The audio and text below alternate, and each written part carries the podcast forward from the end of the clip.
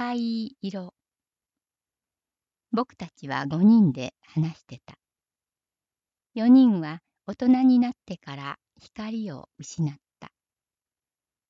1人は見た記憶のないおじいさんだった。話は何かの拍子に色の話題になった。4人はそれぞれの思い出から好きな色やそれにまつわる記憶を手繰り寄せた。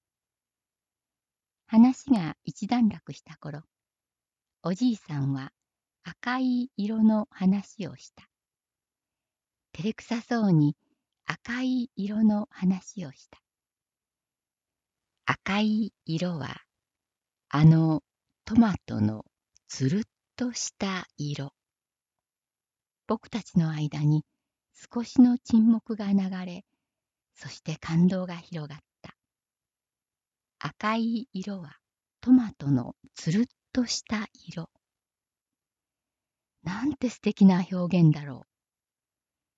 僕が見えてる頃は出会わなかった表現だ。感じるということ。これでいいんだと、それが素晴らしいことなんだと、4人の誰もがそう思った。おじいさんはまた照れくさそうに笑った。